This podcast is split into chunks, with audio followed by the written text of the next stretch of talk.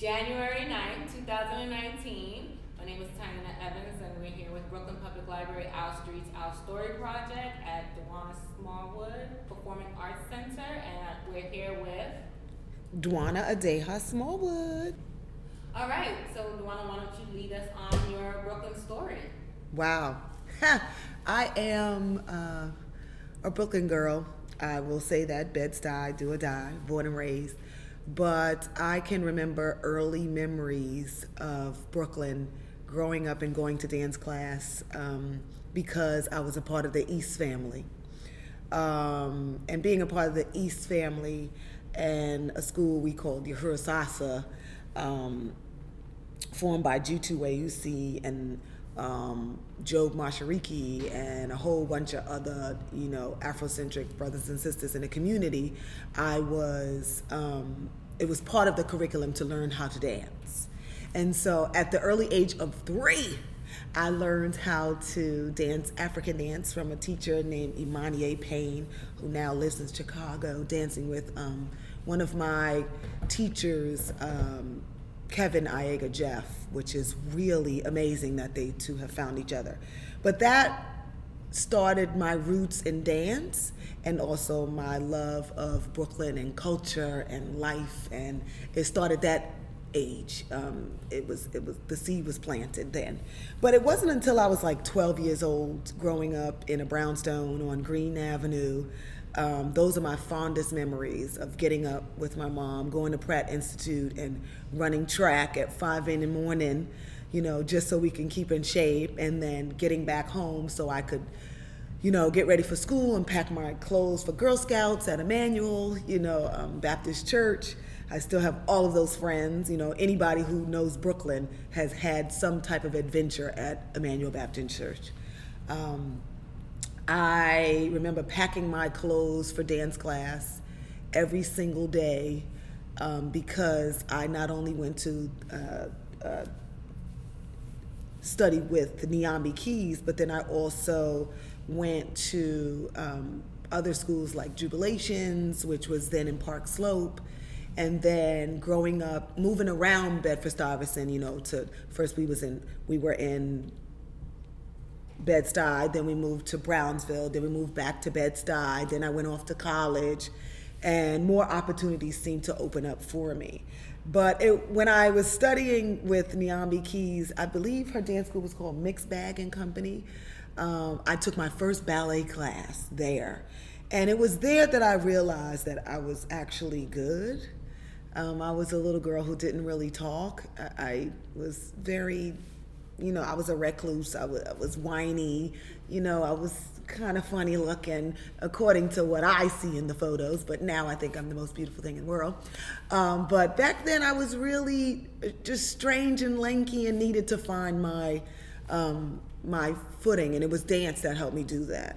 I um, went to this school every single day, and it was there I learned my first solo that helped me to get into LaGuardia High School and then um, now my love for Brooklyn would and, and, my love for dance would allow me to see other parts of New York City. So I was now starting to go to the theater. My mother would take me to see The Wiz and all kind of things on Broadway, and take me to see the Ailey American Dance Theater and Dance Theater Harlem, and all these different um, companies that would broaden my mind um, with regards to what dance had to offer, and to see if it could really be a career.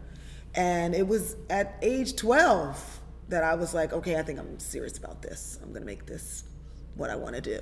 And back to the East family, they had created a festival called the African Street Festival. Right now it's called the International African Arts Festival. It happens downtown Brooklyn. But they used to have this talent contest and that was one of my first actually that was my first talent contest that I competed in. And one of the prizes was to compete on the amateur night at the Apollo and some money. And so I performed this solo that I had learned, and I remember my mother saying, "Oh my God, I think my kid really is talented." She she told me now as an adult that that was the time she realized that I was really talented, not just you know her kid. You know, everybody's kid is like, "Oh my God, my child is so beautiful," but it was at that performance that she was like, "Wait, my kid has something." And it was also at that performance that someone told me that I reminded them of a young Judith Jamison. Now, at the time, I had no idea who she was. Um, and so I went to the New York Public Library, go figure, but they have an arts division in the city. And I went there and I watched every single recording of Judith Jamison. And I fell in love with her um, because she looked the way I looked. She was lanky and long, and she just didn't, she wasn't the picture in all the posters that were in the schools that I went to. And she wasn't on the television shows that I watched and wasn't in the shows that I had seen. And I was like, but she's so successful and she's so powerful and she's so. So I connected myself to her and everything Judith Jamison, and that meant everything Alvin Ailey. And so I connected myself um, to the school.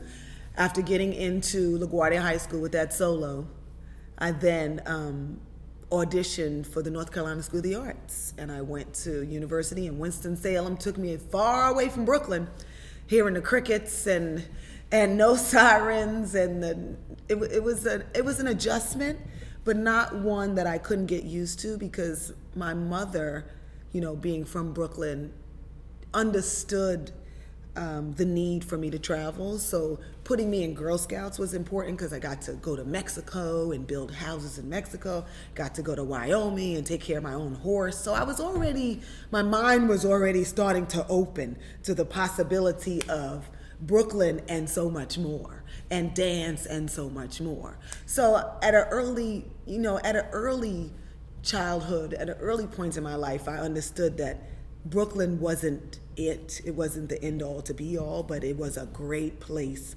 um, to plant the seed of possibility in a child and in anybody um, to go out and do what you wanted to do.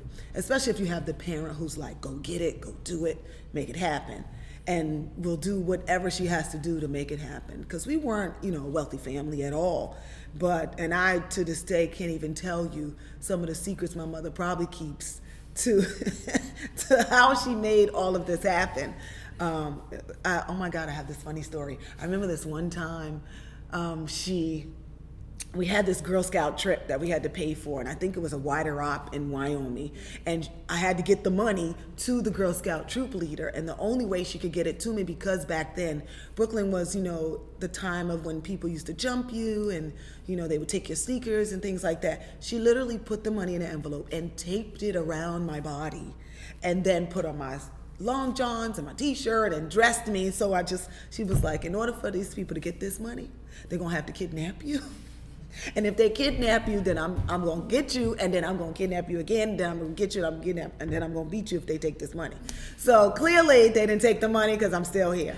But I just thought that was the most hysterical um, survival tactic for single parents who are like, okay, I have no one to take you, I have no one to get you to where you need to be, and you're gonna go there on your own on the bus with this money and pay for this trip because it was that important.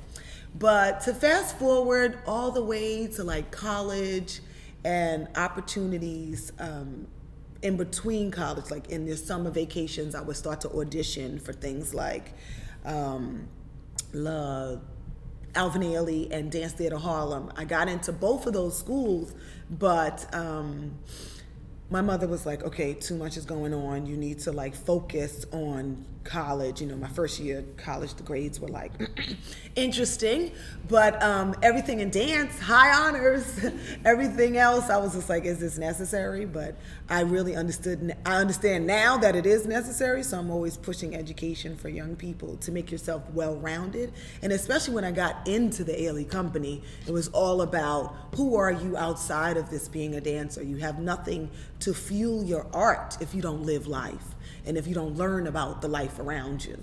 And so I learned a lot of these things at an early age, and I made sure that I was close to people that held the same ethics and understanding of where I wanted to be. And I stayed away from people who didn't believe in what I wanted to do.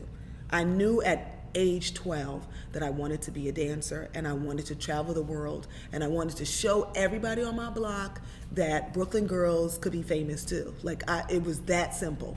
Like I'm sorry, but little girl from Brooklyn, Greene Avenue, could actually do something and and go far beyond these blocks and come back and be like, and now what? And so um, each time I do something, I'm still sort of like, oh my God, I did it. And I'm just from right there. And so I love to tell kids today that the stories of like anything is possible if you're willing to do the work, first of all. Um, if you're willing to do the work, anything is possible. If you're willing to make a few sacrifices, and when it comes to, when I think of my life and sacrifices, that word is so like, I've seen people who have made real sacrifice. I have not sacrificed anything when you think about it. What, a few friends, a few boyfriends, a few parties, a few events that I wish I could have gone to because I've chose to go to a class or go to train somewhere abroad or you know, I, I just felt like that was my path and dance has always been the thing that helped me, you know, find my myself, my life. And that's why I always say dance is my oxygen because without it, um, I don't know where I would be today, actually.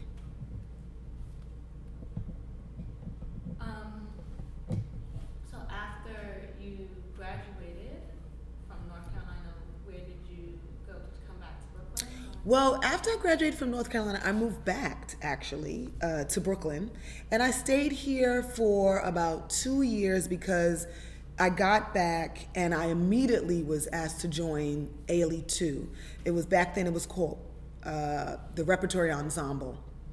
And I was asked to join that company, and I was in that company for two years. We toured locally, you know, uh, nationally uh, at the time, not internationally, unfortunately, but um, now they do, which is awesome. And then I auditioned in my second year and got into the first company, the Alvin Ailey American Dance Theater, which is so which was like a dream come true. It was the only thing, only company I'd ever want to be in. Um, I was now going to be taught and spoken to firsthand by Judith Jamison. I was going to be under her wing, um, but I didn't realize how much under her wing, how much it was a full circle. Um, and talk about full circles, I forgot. Um, I remember when I was a Girl Scout and Nelson Mandela had visited Brooklyn right there at Boys and Girls High School. It was my troop, my Girl Scout troop, that led the parade, that Nelson Mandela parade. And to make things even full circle, we then go to South Africa in my second year in the company in the Ailey American Dance Theater. And we visit South Africa and Nelson Mandela and just the whole, they renamed me Sibongile, which means we are one. It was such a full circle moment, just like, oh my God, I'm supposed to be here.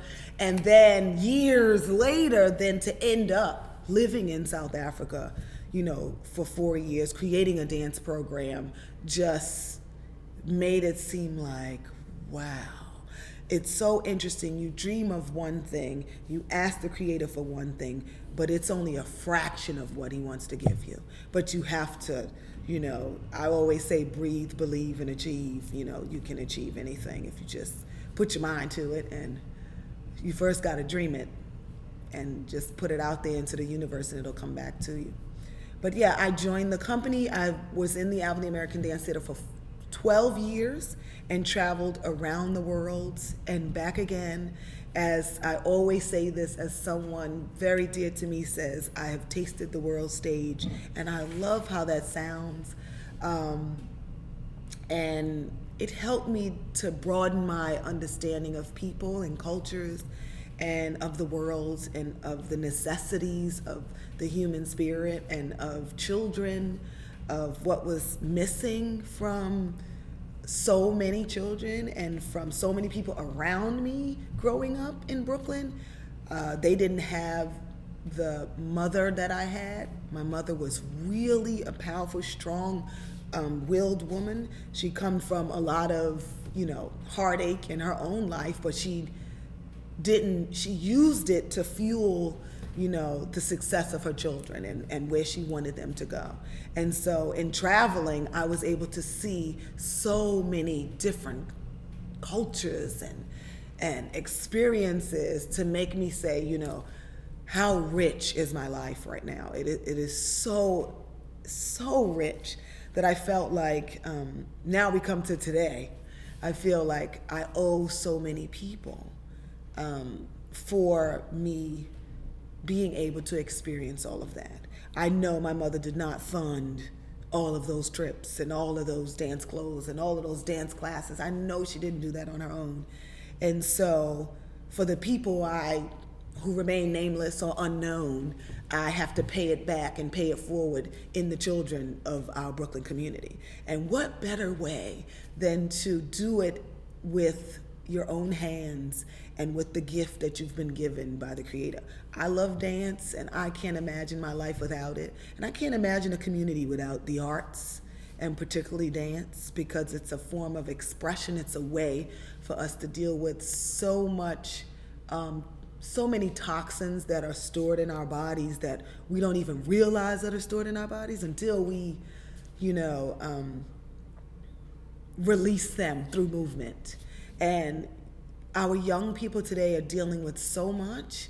They are overstimulated, sometimes not in a good way.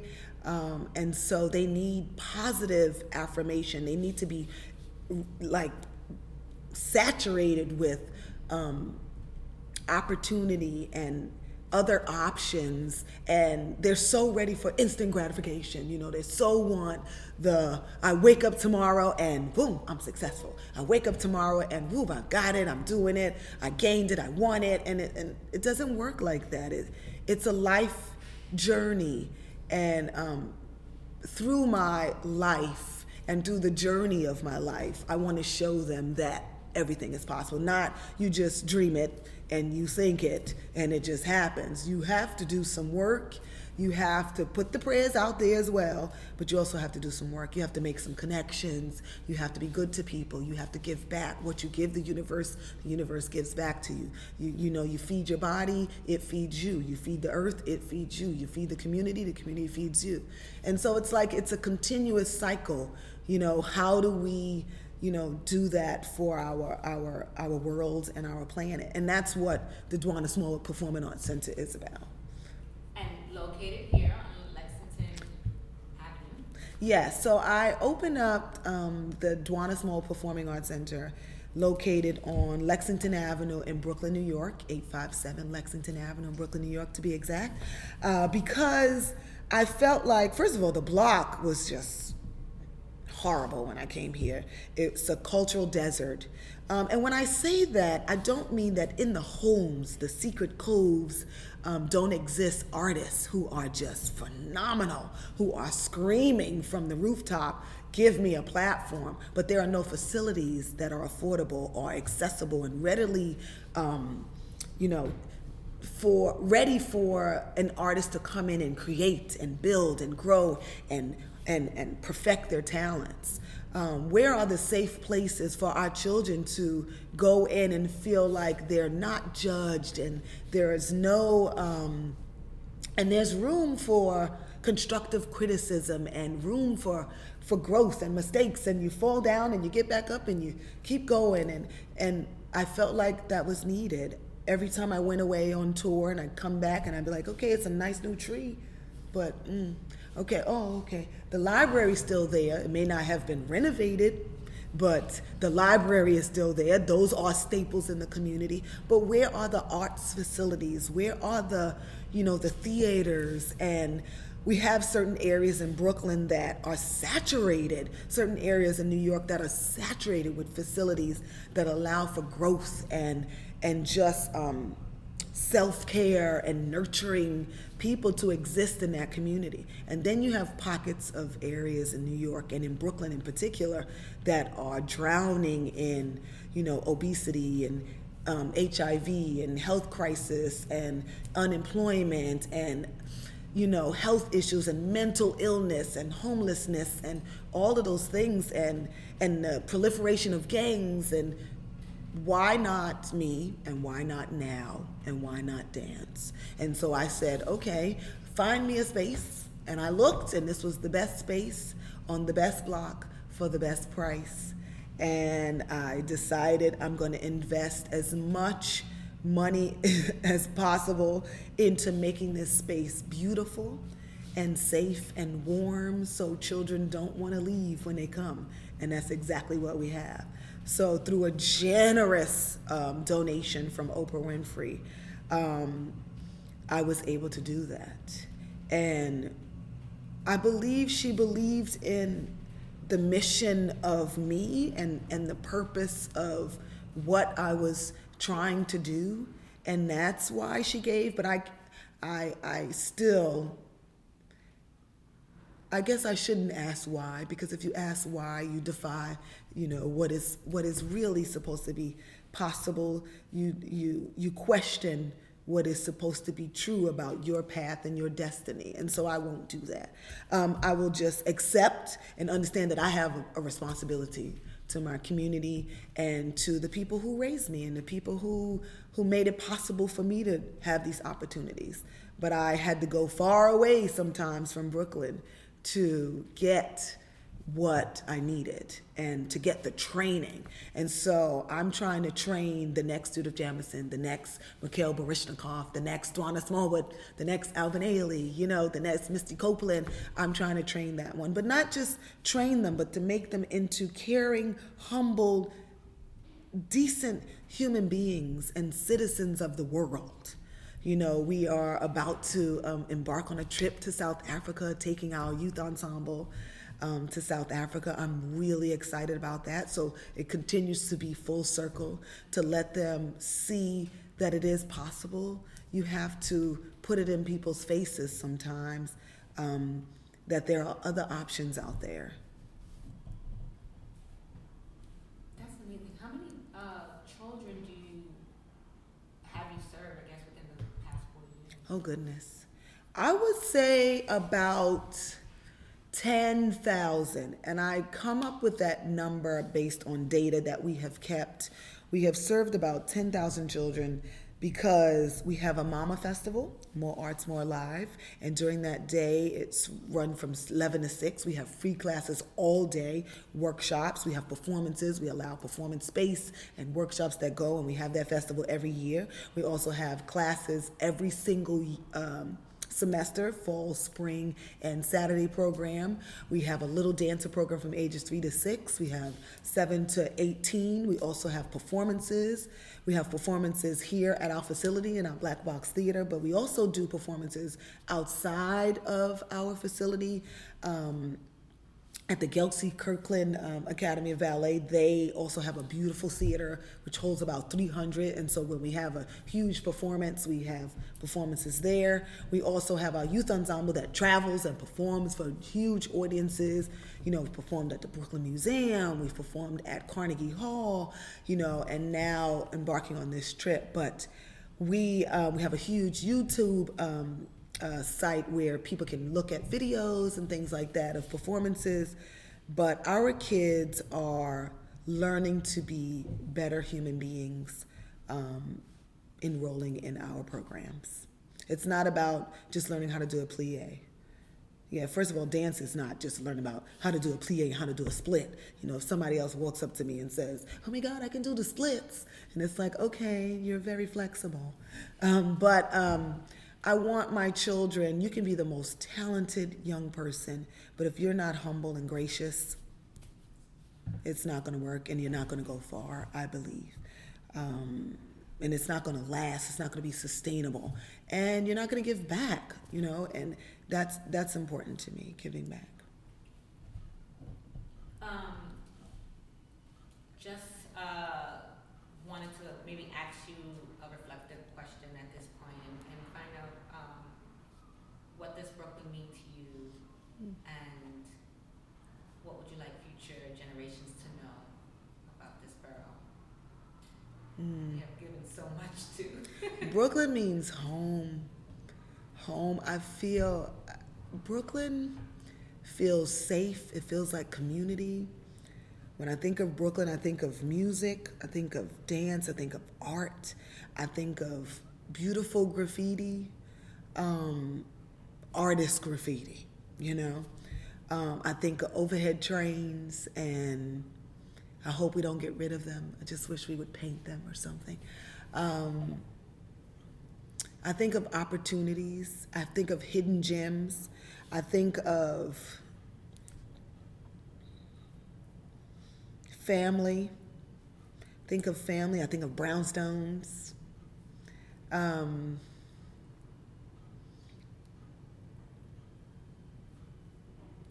I think of story time. I think of slumber parties. I think of all of those things because that's what makes me into me. I think of the bus, the bus stop. I think of block parties and fire hydrants and oh man, block parties. Um, those were some fun days. I think of cheerleading. I think of oh man, I think of the train. Woo!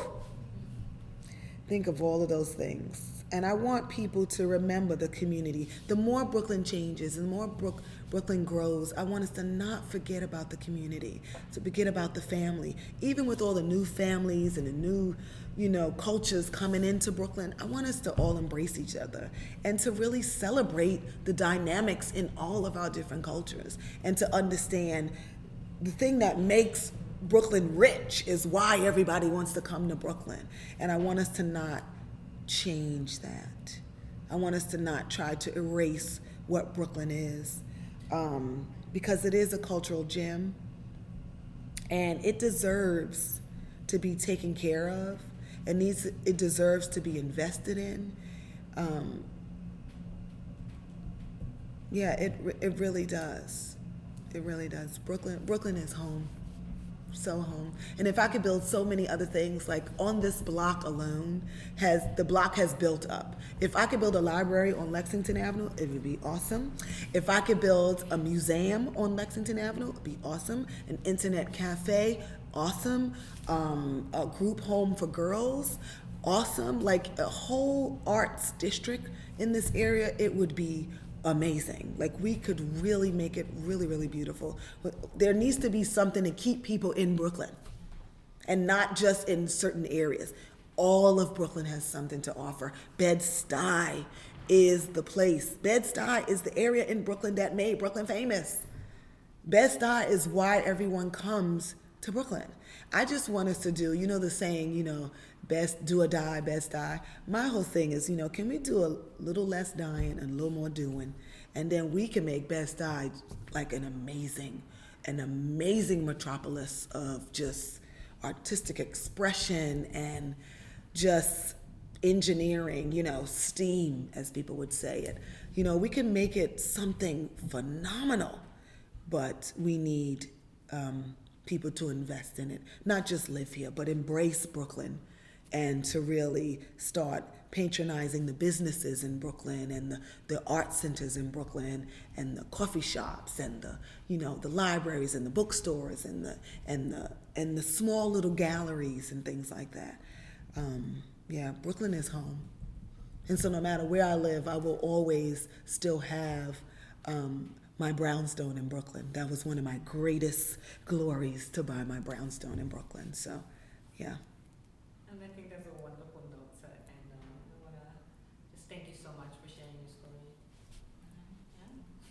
You're welcome.